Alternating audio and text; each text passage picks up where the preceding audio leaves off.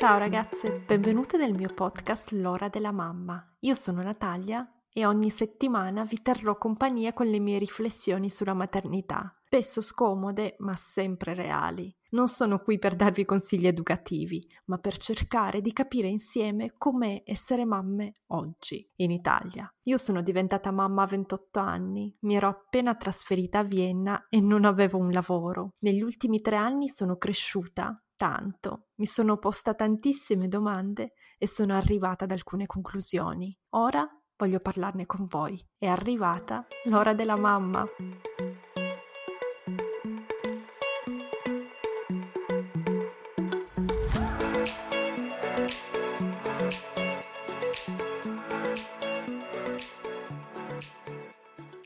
Ciao ragazze, oggi con me ho un'amica che ho conosciuto un anno fa tramite Instagram, eh, si chiama Dalila, è un'ostetrica, è un'ostetrica a domicilio e um, ormai io e Dalila siamo in, contatto quasi uh, tutte le settimane perché abbiamo fatto ben due corsi insieme. E Dalila è giovanissima ma ha già un bambino di un anno ed è incinta del suo secondo figlio. Um, l'ho invitata oggi per parlare del piano del parto. Perché mi chiederete voi perché vuoi parlare del piano del parto con un'ostetrica a domicilio? In realtà ne parlavo su Instagram l'altro giorno e una ragazza mi ha scritto un messaggio e mi fa che cos'è il piano del parto? Uh, se fosse stato solo un messaggio le avrei risposto e basta, ma poi mi sono arrivate tantissime domande, forse una decina, e tutti mi chiedevano cosa fosse il piano del parto. E stiamo parlando di mamme o donne incinte. E quindi la prima cosa che ho pensato ho detto no, dobbiamo fare un podcast con Dalila e parlarne bene. Quindi l'ho chiamata e oggi siamo qua per spiegarvi che cosa sia il piano del parto. Ciao Dalila, buongiorno. Dici un po' chi sei, anche se credo che ti conoscano ormai tutti, se conoscono me. Ciao Nata, buongiorno, buongiorno a tutte. Allora, io sono Dalila, come, come raccontavi anche tu, sono un'ostetrica e lavoro a Verona, la città dove abito, e, e assisto le mamme dalla gravidanza, attraverso il travaglio, il parto, sia a domicilio che in ospedale e poi le accompagno anche nella prima fase di vita col bambino, quindi con eh, visite domiciliari eh, per l'allattamento, per il dopoparto, di sostegno e supporto. E tutto questo lo, eh, lo, incastro con la mia vita da mamma, eh, perché appunto ho un bimbo di mm-hmm. quasi un anno e mezzo e il secondo che sta per arrivare, insomma, tra qualche mese. È la tua prima volta, sì! È il mio primo podcast. Diteglielo ragazzi, esatto, scrivetele esatto. su Instagram che è bravissima. A proposito, Dalila su Instagram si chiama Dalila Ostetrica. Eh, sono quasi sicura che molte di voi la conoscono già, ma se non la seguite andatela a seguire perché è un profilo interessantissimo. Parliamo però del nostro argomento di oggi ed è il piano del parto. Sai cosa ho pensato? Ho chiesto a mia madre e mia sorella se sapessero cosa fosse il piano del parto. Mia madre ha 52 anni e mia sorella ne ha 24 e nessuna delle due sapeva di cosa stessi parlando. Le persone con cui sei a contatto tu lo sanno? No, tendenzialmente devo dire che non è molto conosciuto. Eh, io ne parlo sempre attraverso i corsi di accompagnamento alla nascita, eh, quindi c'è proprio un incontro che tengo in cui parlo di luogo del parto e a partire dal ragionamento sul dove mi piacerebbe partorire inserisco anche questo strumento che presento e qualche mamma lo sa perché ultimamente se ne sente parlare un po' di più, e, ma la maggior parte no, non lo conosce ancora. Mm-hmm. Eh, spiegaci un attimo. Allora, il piano parto è un, un documento che una futura mamma o dei futuri genitori possono scrivere, nel quale eh, mettono tutti i loro desideri e bisogni che gli vengono in mente pensando al, al parto e alla nascita del loro bambino. Per cui può essere condiviso in coppia, appunto, oppure può essere anche solo della mamma. E parte da, inizialmente da una raccolta di informazioni, quindi per poter arrivare a scrivere un documento di questo tipo eh, c'è tutto un percorso dietro che si fa in gravidanza proprio per raccogliere informazioni rispetto a quel momento, quali sono magari le raccomandazioni dell'OMS, e per poi rielaborarle alla luce dei propri bisogni. Quindi la domanda che muove tutto è di cosa penso di avere bisogno in quel momento? Si capisce bene che questo poi può cambiare nel momento in cui mi ci trovo a vivere il travaglio e il parto in prima persona, quindi la regola fondamentale che è importante che tutte sappiano è che si può sempre cambiare idea. Non è che se io scrivo una cosa nel piano parto dovrà essere così in assoluto, né per quanto riguarda me, che posso appunto cambiare idea, né per quanto riguarda gli operatori che da questo piano parto non sono vincolati da un punto di vista legale, che agiranno a partire da questa comunicazione che c'è stata grazie a questo documento, quindi cercheranno di andare incontro alle esigenze e ai desideri della mamma e della coppia, ma che agiranno primis secondo scienza e coscienza, quindi a seconda di ciò che sta accadendo, soprattutto se si trattano di emergenze, metteranno in atto le loro competenze, le loro scelte professionali, sempre in condivisione con i protagonisti dell'esperienza, ma che possono deviare da quello che è scritto sul piano parto. Mm-hmm. E tu come professionista come reagisci quando una mamma e un papà, una coppia insomma, viene da te e ti dice ecco questo è il nostro piano parto? E ti fa piacere o A ti, me piace tantissimo, devo essere sincera, perché vuol dire che quella coppia, quella mamma eh, ha alle spalle un percorso di consapevolezza e questo come professionista proprio mi aiuta a lavorare insieme a loro in modo migliore, eh, sento di avere degli strumenti in più mentre lavorare con una mamma che magari non si è domandata che cosa può aiutarla, che cosa può esserle utile, è un po' più difficile perché è un percorso che dobbiamo allora a quel punto fare insieme e che io devo un po' stimolare. Secondo te oggi abbiamo più bisogno del piano del parto che magari, non so, 10, 20, 50, 70 anni fa? Perché è nato oggi? Perché prima le nostre nonne non parlavano, non sapevano neanche cosa fosse? Cioè è stata la nostra società a creare questo bisogno? Che ne pensi? Io penso che il bisogno eh, ci sia, ci sarebbe sempre stato. Adesso c'è lo spazio per potersi esprimere anche da questo punto di vista. È vero che non è accolto da tutti come lo accolgo io dal punto di vista dei professionisti, perché non sempre si trova accoglienza e positività rispetto al piano parto, c'è chi è ancora un po' diffidente però più piani parto vengono presentati, più questa diffidenza mano a mano si sta anche abbandonando, si sta sciogliendo, proprio perché eh, culturalmente e socialmente adesso c'è questa apertura rispetto a, um, all'ascolto della donna che vive l'esperienza in prima persona.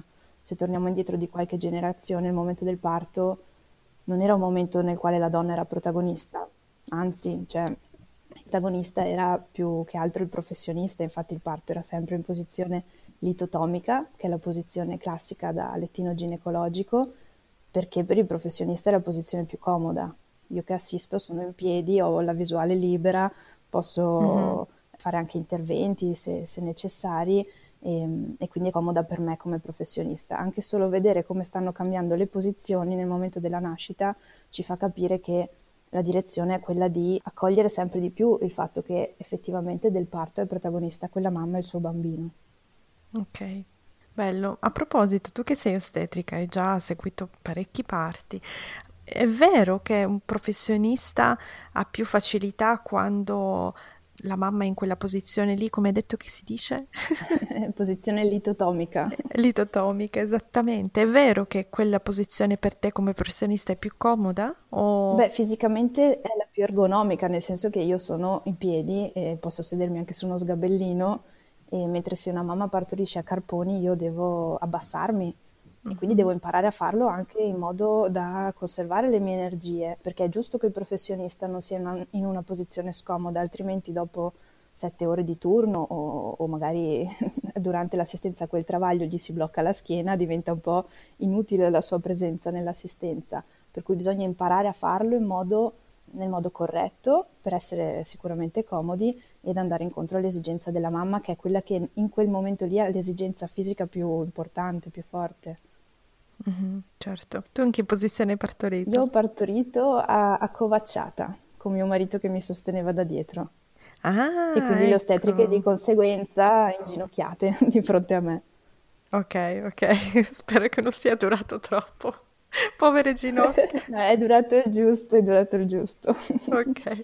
Io carponi a quattro zampe, infatti i miei muscoli, mm. seppur ben allenati, dopo un po', dopo due o tre ore in questa posizione, però io non riuscivo proprio neanche a immaginare di girarmi da quella posizione lì. Era la mia posizione, l'ho trovata e non mi importava, tremavano le braccia e le gambe, però ho, ho tenuto duro fino alla fine. Era la posizione giusta per me e per mia figlia. Ho un'altra domanda interessante da farti. Secondo te qual è il momento migliore per fare il piano del parto? Sicuramente ti chiederanno tante mamme. Tu a che mese incontri le mamme? A che mese di gravidanza di solito? Eh, attraverso i corsi di accompagnamento le incontro generalmente nel terzo trimestre, quindi dalla ventottesima settimana in poi. Altre mamme invece le incontro durante le visite mensili in gravidanza e quindi mi capita di conoscerne anche dal test positivo, quindi dalle primissime settimane.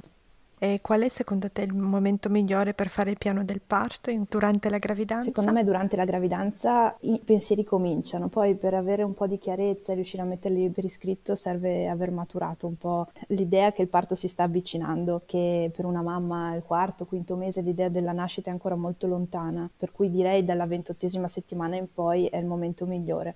Però se già ho delle idee particolari e mi sento il bisogno di metterle per iscritto, si può fare già, già da subito.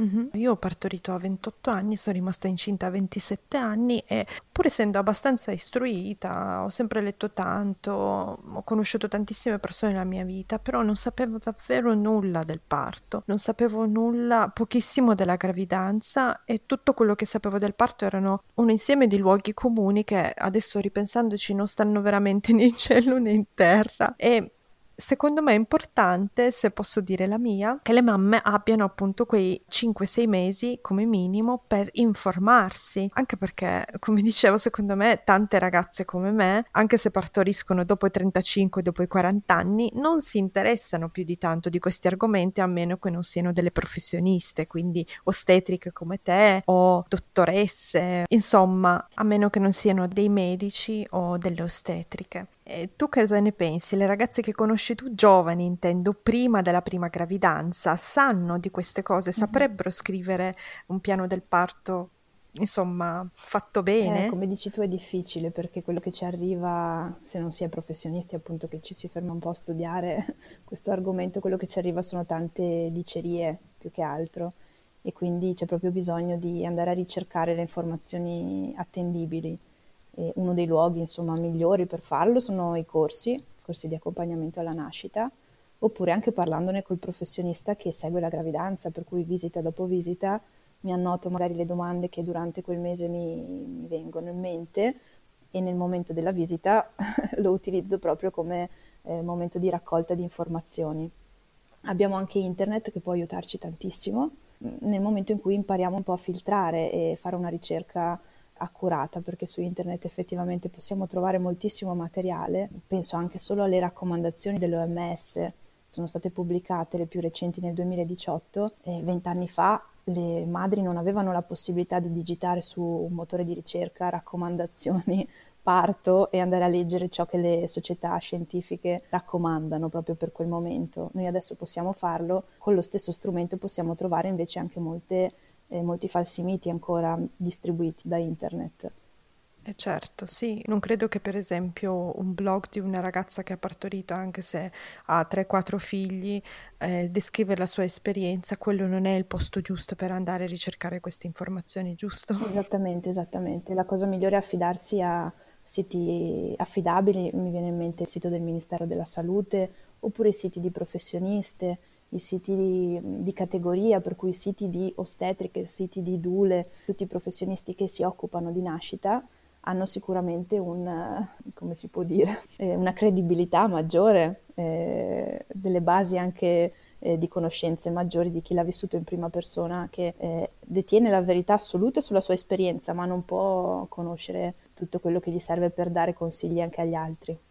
Sì, esatto, anzi andare anche a parlare troppo di queste cose, a fare il piano del parto, magari con un'amica o una sorella che ha avuto un'esperienza diversa da quella che avrai tu, può essere controproducente, non credi? Penso di sì, eh, proprio perché il piano di, del parto, il piano della nascita parte dal bisogno personale e il bisogno personale di ognuna di noi è diverso, per cui farlo insieme ad altre mamme può aiutarmi perché sento spunti diversi, ma poi deve essere proprio un momento di riflessione personale quale mi fermo ad ascoltare me stessa, il mio bambino e cerco di capire cosa va bene per me, che è una strada sempre diversa da quella che prendono gli altri. Sì, e gli altri poi tendono a proiettare le proprie esperienze su di noi e influenzarci magari in maniera positiva o negativa che sia, ma comunque non nostra, che non ci appartiene. Come dice Dalila, ascoltate quello che volete e vorreste voi dal vostro parto. Tu con chi consigli di farlo il piano del parto? Da sole, dopo essersi informate, con un'ostetrica se si ha la possibilità, con il marito?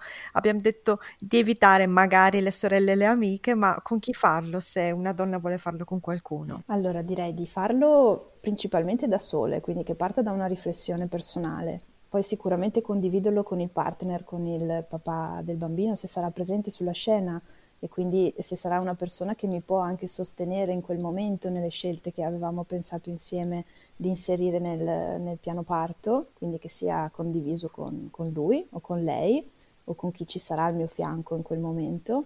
E l'ostetrica può essere la figura che può aiutare anche a perfezionare alcuni punti, per cui magari arrivo ad un certo punto del mio piano parto in cui voglio parlare dell'accoglienza al neonato, faccio un esempio, però ho un po' di dubbi rispetto a questo, rispetto alle raccomandazioni che ho letto e quindi posso domandare all'ostetrica durante una visita o durante un incontro informazioni in più, oppure se quello che ho scritto ha senso, se si capisce, se per un professionista sanitario può essere compreso bene, oppure se lascia spazio a interpretazioni, insomma tutti i dubbi posso poi rivolgerli all'ostetrica per poter fare la, la stesura definitiva. Certo, bello. Avete sentito ragazze? Fate come dice Dalila.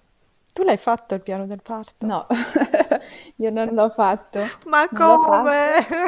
E io ho avuto un parto a domicilio, quindi le ostetriche che mi hanno assistito a casa poi nella nascita di Lorenzo sono le ostetriche che mi hanno accompagnato durante tutta la gravidanza. Quindi il mio piano parto è stato la nostra chiacchierata continua, mensile di, dei miei pensieri, dei miei bisogni che ogni volta, ogni, ad ogni visita emergevano e non ho sentito la necessità di metterli per iscritto perché erano già condivisi all'interno dell'assistenza con loro. E questo mi capita spesso anche dall'altra parte, quindi come ostetrica quando assisto delle mamme durante la gravidanza e poi assisterò alla nascita del loro bambino a casa, è raro che mi venga proposto un piano scritto perché sono tutte cose di cui si è già discusso all'interno della relazione che si crea nei mesi. Il piano parto proprio aiuta quella mamma eh, che entra in contatto con chi l'assiste un po' all'ultimo momento, per cui facilita la comunicazione dei bisogni attraverso questo pezzo di carta, invece che doversi fermare nel momento dell'inizio travaglio, magari sono appena arrivata in ospedale a doverti dire per questa cosa vorrei così, ho pensato a questo, che insomma non è proprio il momento migliore per farlo. Certo, hai ragione, non ci ho mai pensato. Quindi che tu sappia, le altre ostetriche lo, lo, lo fanno? Il piano del parto o si mettono d'accordo con chi le assisterà in maniera diversa? Personalmente dici per la, il loro parto da mamme? Sì, esatto. Penso che dipenda tantissimo perché è impossibile fare una categoria unica di mamme ostetriche. Come tutte le altre mamme ci sono, sono individuali, no? E quindi ci sarà chi ha fatto il piano parto, chi no, chi ha partorito in ospedale, chi a casa. Non saprei rispondere generalizzando. Ok, ok. Neanche io l'ho fatto il piano del parto, ma perché eh. per pura ignoranza, perché mi ricordo che ho pensato, ma vabbè, ma vada come vada, ma che me lo fa fare sta cosa qua? No, non lo faccio. E eh, in effetti uh, sono stata molto fortunata perché il mio parto è stato molto più bello di quello che mi sarei aspettata e ehm, io avrei scritto tutte cose tipo cesareo, sì, epidurale, sì, sì, sì, sì, tutto quello che avete in questo ospedale, passatemelo pure, sono qua, venite, accorrete.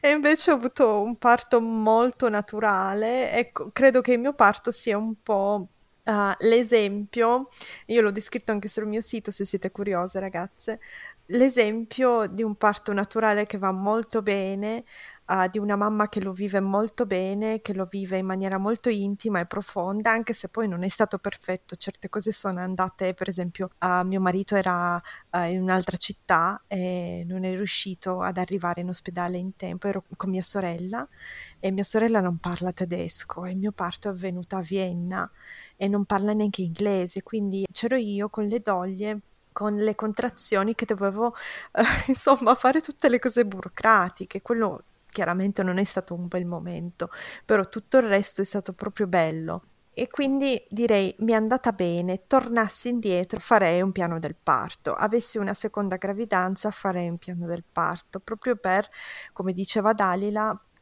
chiarire con la persona che mi assisterà, soprattutto se quella persona la conosco all'ultimo momento, quindi quando ho già le contrazioni, magari arrivo in ospedale di corsa, per chiarire alcuni punti, cosa voglio, cosa non voglio, cosa mi aspetto, che poi non è detto che vada tutto come voglio io, però almeno quella persona che mi assiste sa uh, quali sono i miei desideri e le mie necessità come donna. E nel mio caso, per esempio, sarebbe stato ottimo avere un piano del parto perché appunto non avendo una persona che mi, mi assiste, un familiare insomma che parla tedesco, sì, sarebbe stato bello avere un pezzo di carta da darle all'ostetrica e dire guarda questo è quello che voglio. E invece mi sono dovuta arrangiare e accendere il cervello quando dovrebbe essere spento, insomma, giusto Dalila? Certo, certo, capisco la fatica. sì, esatto, mi ricordo che uh, mi chiedevano eh, la mia e-card, che è il numero dell'assicurazione sanitaria. Mia sorella non capivo, tutti chiedevano a me ed è avvenuto tutto eh, durante una contrazione. Io ti giuro, ho detto, mo, li uccido, io uccido qualcuno in questo momento se non la smetto di chiedermi il numero della mia assicurazione sanitaria. Ragazzi, va bene, comunque. Eh, a proposito, io qua in Austria l'ho sentito, ne ho sentito parlare spesso, anche perché ho tante amiche americane e mm, nordamericane, comunque canadesi, che l'hanno fatto e lo facevano, me l'hanno raccontato, è una cosa normale lì. Anzi, che io sappia, te lo danno all'ospedale, prima o alla seconda visita, da compilare. In Italia invece come funziona esattamente? C'è la mamma che si deve organizzare, l'ospedale che ti consegna un facsimile, un documento da compilare e come viene visto dagli specialisti e negli ospedali italiani? Come viene visto il piano del parto? Che tu sappia anche delle esperienze delle tue clienti, delle tue amiche, eccetera. Allora, eh, dipende, la maggior parte delle mamme si, si organizza autonomamente, per cui alla fine questi piani parto sono delle lettere nelle quali ehm, i futuri genitori scrivono i loro desideri e la indirizzano al personale del, del luogo del parto che li assisterà. Qualche luogo del parto inizia a, a, proporre un suo modello, per cui mm, mi è capitato di vederne alcuni che ripescano in questo modo i loro protocolli, quindi dicono noi in questa fase ci comportiamo in questo modo, così la mamma può avere un'idea un po' di come assistono anche in quel luogo del parto e può aggiungere le sue annotazioni, i suoi desideri. Però sono ancora pochi i luoghi del parto che propongono un loro modello molto più spesso è proprio una, un'organizzazione de, delle mamme. Su come la prendono dipende tantissimo, dipende un po' dal luogo geografico, dipende dall'ospedale, dipende anche dal singolo professionista, perché la possono prendere molto bene perché vedono una coppia effettivamente mm-hmm. informata e consapevole che arriva con un bel bagaglio dalla gravidanza e che quindi può anche agevolare l'assistenza che poi il professionista deve dare, e però può esserci anche in alcuni posti per alcuni professionisti ehm, della sfiducia quasi, mm, si sentono sfiduciati, no? come se questo documento potesse in qualche modo sottointendere che io non mi fido di te e quindi vengo a dirti come fare il tuo lavoro. Il senso del piano parto non è assolutamente questo. E per lavorare in questa direzione anche dal punto di vista degli operatori della nascita vengono proposti molti convegni, molti incontri nei quali questo strumento viene presentato proprio per non far passare questo messaggio. Eh, nessuno vuole dire ai professionisti come devono agire, si sa che sono loro che conoscono quali sono gli strumenti, sono i detentori del sapere professionale proprio rispetto alla nascita, però va riconosciuto anche il sapere della madre che sta partorendo, il sapere della coppia rispetto ai bisogni personali quindi sono due saperi che si mettono insieme in quel momento lì e se riusciamo ad ascoltarci vicendevolmente allora il parto sarà un buon parto positivo. Per cui il come la prendono è molto vario, dipende davvero da tanti fattori. Io credo che più piani parto vengono presentati, più si sensibilizza anche tutto l'ambiente sanitario rispetto a questo.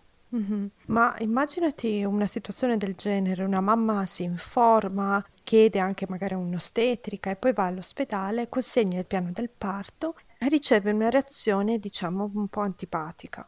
L'ostetrica la guarda come se fosse un, una, sai, la solita perfettina che vuole pianificare tutto per filo e per segno, si sente, non lo so, un po' anche disillusa, frustrata di fronte a questa situazione e la tratta male, la mamma viene trattata male uh, dal personale ostetrico. Che cosa può fare la mamma in quel caso? Allora, innanzitutto penso che in una situazione del genere non sia il piano parto il fattore determinante. Credo che professionisti che si pongono in questo modo si sarebbero posti così anche per altri motivi, con poca empatia, insomma, anzi antipatia, come dici tu. Che cosa fare? Io credo che nel redigere questo documento, prima delle richieste, aprire con un, proprio un'apertura rispetto al lavoro degli operatori possa essere utile proprio a veicolare una comunicazione più efficace quindi ho scelto la vostra struttura perché ho fiducia in voi, perché eh, so che sarà il luogo giusto per me, ma non perché questa cosa voglia essere una leccata di sedere, diciamo, verso i professionisti, ma proprio perché è la realtà dei fatti, no? Sto venendo da voi perché mi fido, cioè, stiamo dicendo una cosa assolutamente realistica. Però metterlo per iscritto già può aprire uh-huh. una comunicazione un po' più, più semplice e poi eh, far seguire eh, le proprie richieste e concludere magari lasciando aperto di nuovo al fatto che eh, siamo consapevoli che poi gli interventi che verranno attuati, comunicati anche alla mamma nel momento in cui saranno necessari, sappiamo essere in mano agli operatori in quel momento. No? Nel momento proprio in cui magari mi trovo in travaglio, presento il piano parte, vengo trattata con antipatia, penso che lì si reagisca in modo diverso in base al carattere. Secondo me evitare lo scontro è importante, per cui trovare anche un po' il compromesso e in questo ci può aiutare tanto eh, la persona che certo, è lì sì. e che sostiene la mamma, per cui può essere suo marito, può essere l'ostetrica, eh, la sorella come avevi tu, che è a fianco alla partoriente, che è presa dalle sue doglie, dalle sue contrazioni ehm, e quindi insomma non ha testa, non ha la mente per occuparsi anche di questo tipo di relazione. Non dovrebbe farlo, non dovrebbe farlo, può essere aiutata da chi è lì nel sostenerla eh, a gestire anche proprio queste, queste difficoltà relazionali. Quindi può essere un po', fare un po' da pacere gestire un po' il conflitto e riportare l'armonia perché, perché un parto avvenga è chiaro che ci vuole una sala sì. parto eh, in armonia.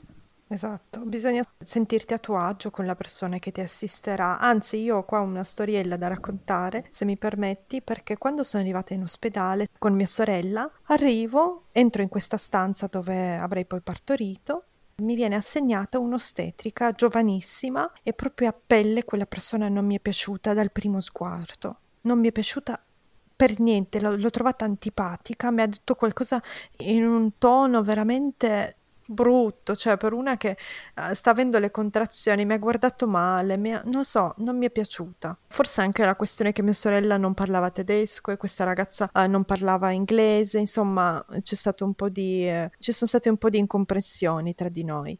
In quel caso però io mm. ho proprio tra le contrazioni quando non provavo un dolore troppo intenso, mi sono alzata, l'ho guardato e le ho detto per favore chiama qualcun altro. Io non so come ho trovato il coraggio, non so come sono riuscita a essere così lucida dopo ore e ore di intenso lavoro del mio corpo e della mia mente, eh, però le ho detto guarda, puoi uscire per favore e chiamare qualcun altro, c'è qualcun altro?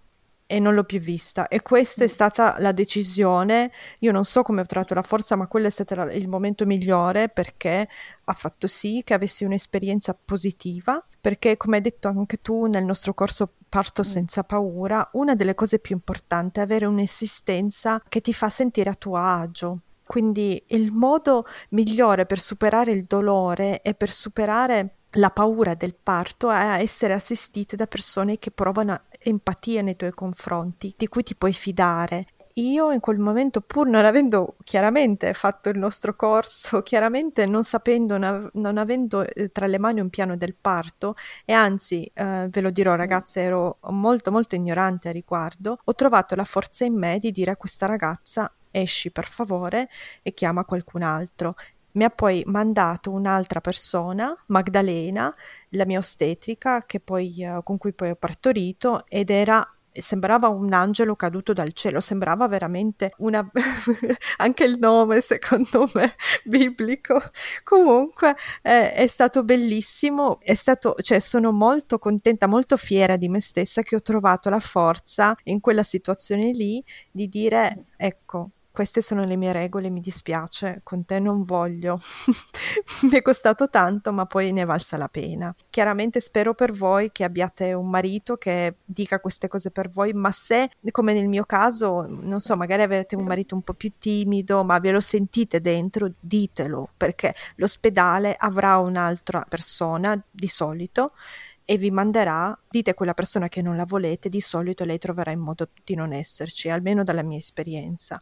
Tu cosa dici, Dalile? Anche in Italia è così? Beh, direi innanzitutto che anche se avevi poche informazioni eri molto consapevole e questa è un'ottima cosa quando si arriva a partorire, per cui eri molto in contatto con te per riuscire a fare questo tipo di richieste, per riconoscere che quello di cui avevi bisogno era un cambio nell'ostetrica, qualcuno che ti assistesse in un modo diverso.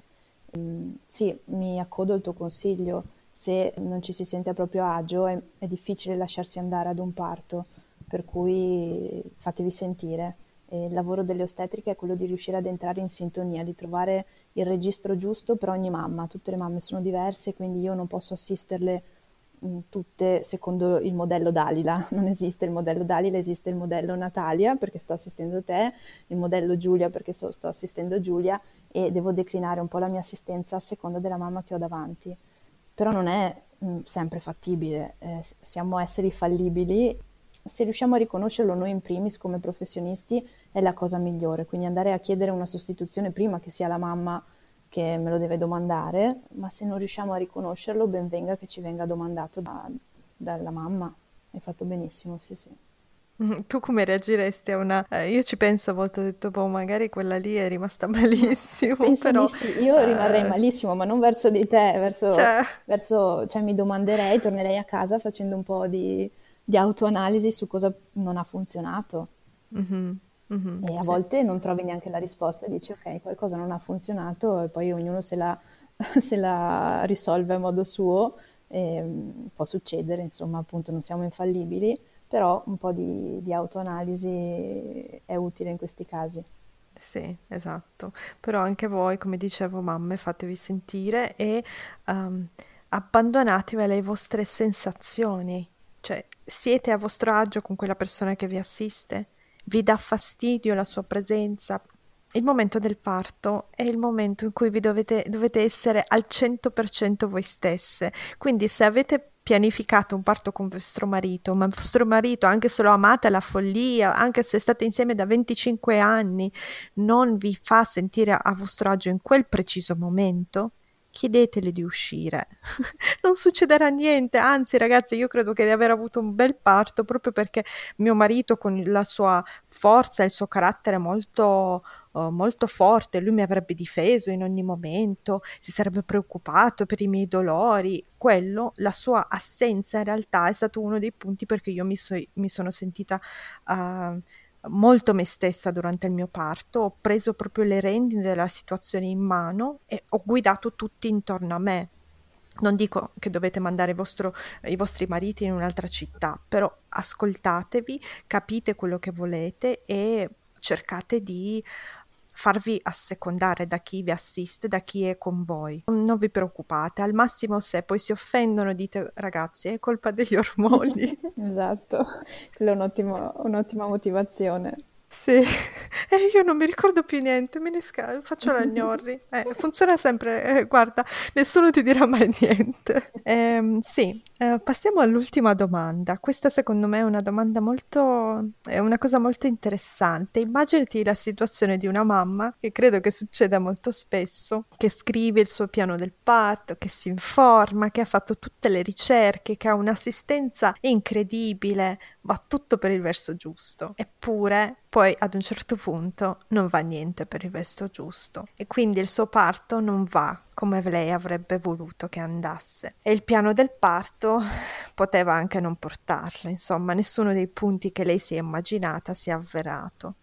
Come sopravvivere a questa delusione? Come fare? Allora, innanzitutto direi che mh, mm, dobbiamo avere chiaro fin dal principio che scrivendo un piano parto non ci stiamo assicurando il parto dei nostri desideri, perché il parto è un evento naturale, esattamente come può esserlo una giornata di sole o un, un acquazzone, e sono cose sulle quali non abbiamo il pieno controllo.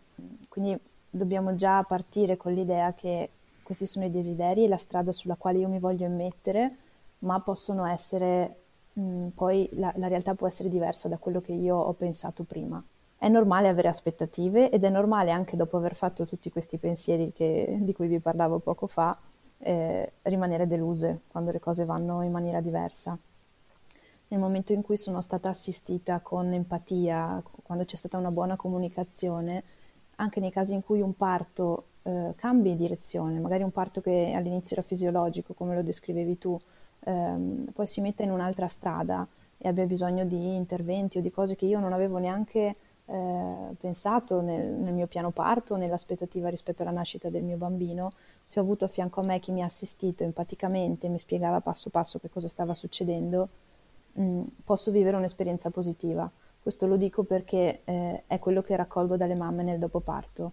Non c'entra l'esito, non è l'esito di come è andata una nascita, se è stata una nascita naturale, se è stata una nascita col cesareo, con l'epidurale o senza epidurale, che rende un parto buono o non buono la sensazione di aver vissuto una buona esperienza di parto è determinata più da, eh, dall'empatia di chi, di chi avevo intorno che mi ha fatto sentire comunque protagonista e al sicuro in tutti questi passaggi. Anche nelle emergenze ci si può sentire al sicuro, nel momento in cui vengo informata di ciò che accade e mi sento in mani affidabili.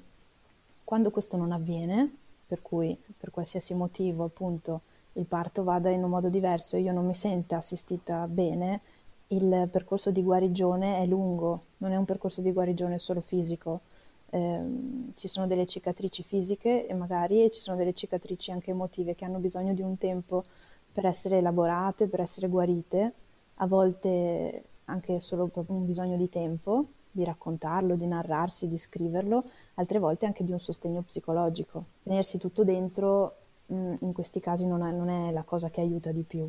Sì, Giusto. Che tu sappia, ci sono dei percorsi psicologici particolari per le mamme che vivono questa esperienza, questa delusione come uh, un grande blocco. Allora, percorsi psicologici standardizzati non ci sono, no. Eh, esistono varie associazioni mm-hmm. che si occupano di maternità e che quindi poi eh, all'interno de- dei servizi che offrono mh, mm, hanno pensato anche a questo.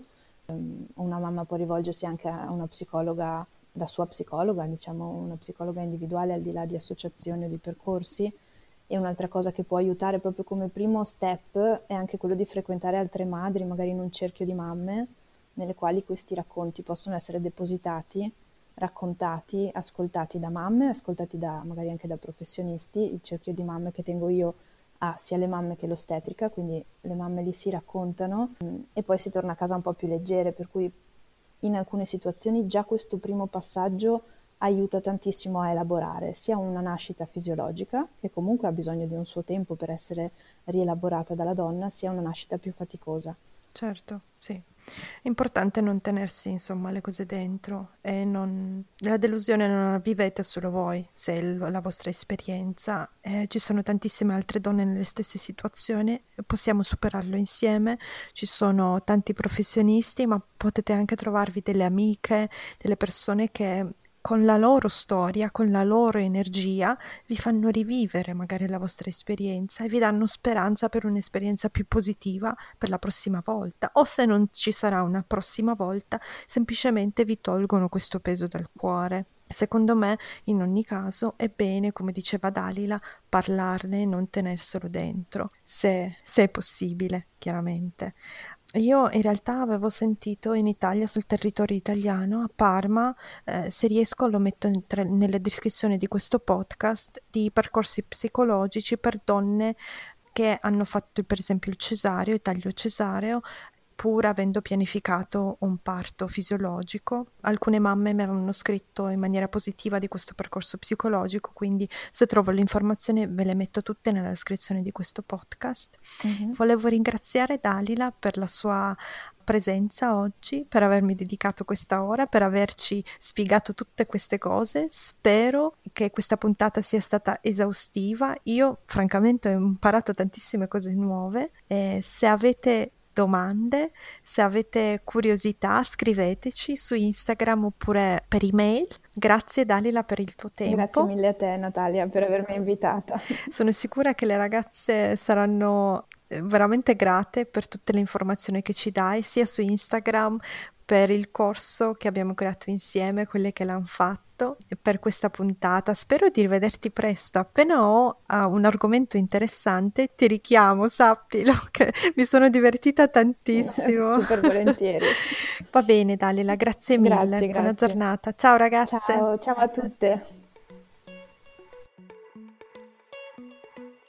Wow, siete arrivate fin qui! Spero che questa puntata vi sia piaciuta e aspetto i vostri feedback. Potete scrivermi su Instagram o mandarmi un'email. Tutte le info sono nella descrizione. Non vedo l'ora di sentire cosa ne pensate. Ricordatevi di schiacciare il tasto segui in modo da non perdervi le puntate future. A presto e grazie!